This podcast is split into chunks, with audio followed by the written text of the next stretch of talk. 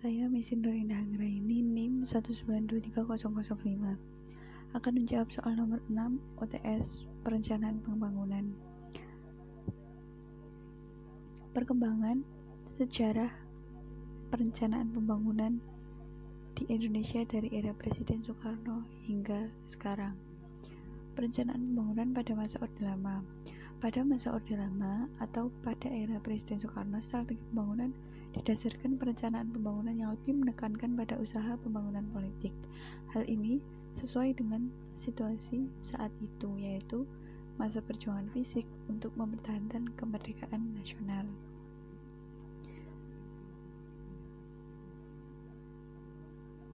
Pada tahun 1947, perencanaan beberapa step ekonomi diberi nama dengan plan produksi tiga tahun. Program disusun dengan Menteri Urusan Bahan Makanan. Program ini berupa rencana produksi tiga tahun.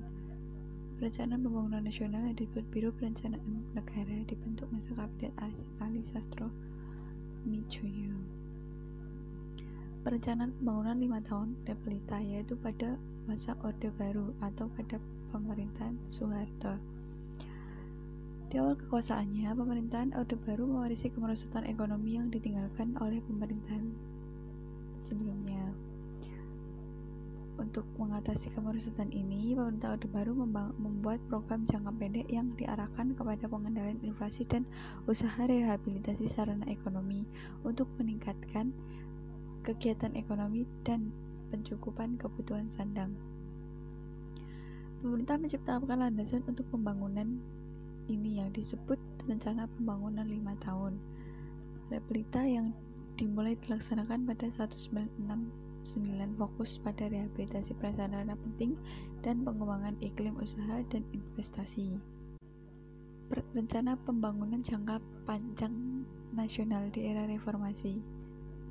Ketiadaan garis besar haluan negara GBHN di era reformasi mendorong Presiden Susilo Bambang Yudhoyono mendirikan Undang-Undang Nomor 17 Tahun 2007 tentang Rencana Pembangunan Jangka Panjang atau RPJM Nasional tahun 2005 sampai 2015. Perencanaan pembangunan dalam periodisasi perencanaan pembangunan jangka menengah nasional 5 tahun itu mencakup RPJP nasional pada tahun 2005 sampai dengan tahun 2025.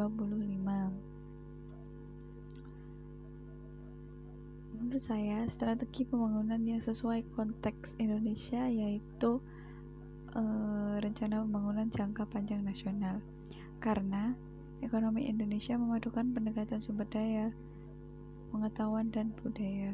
Pertumbuhan ekonomi yang dianut adalah pertumbuhan disertai pemerataan agar benar-benar membawa rasa adil.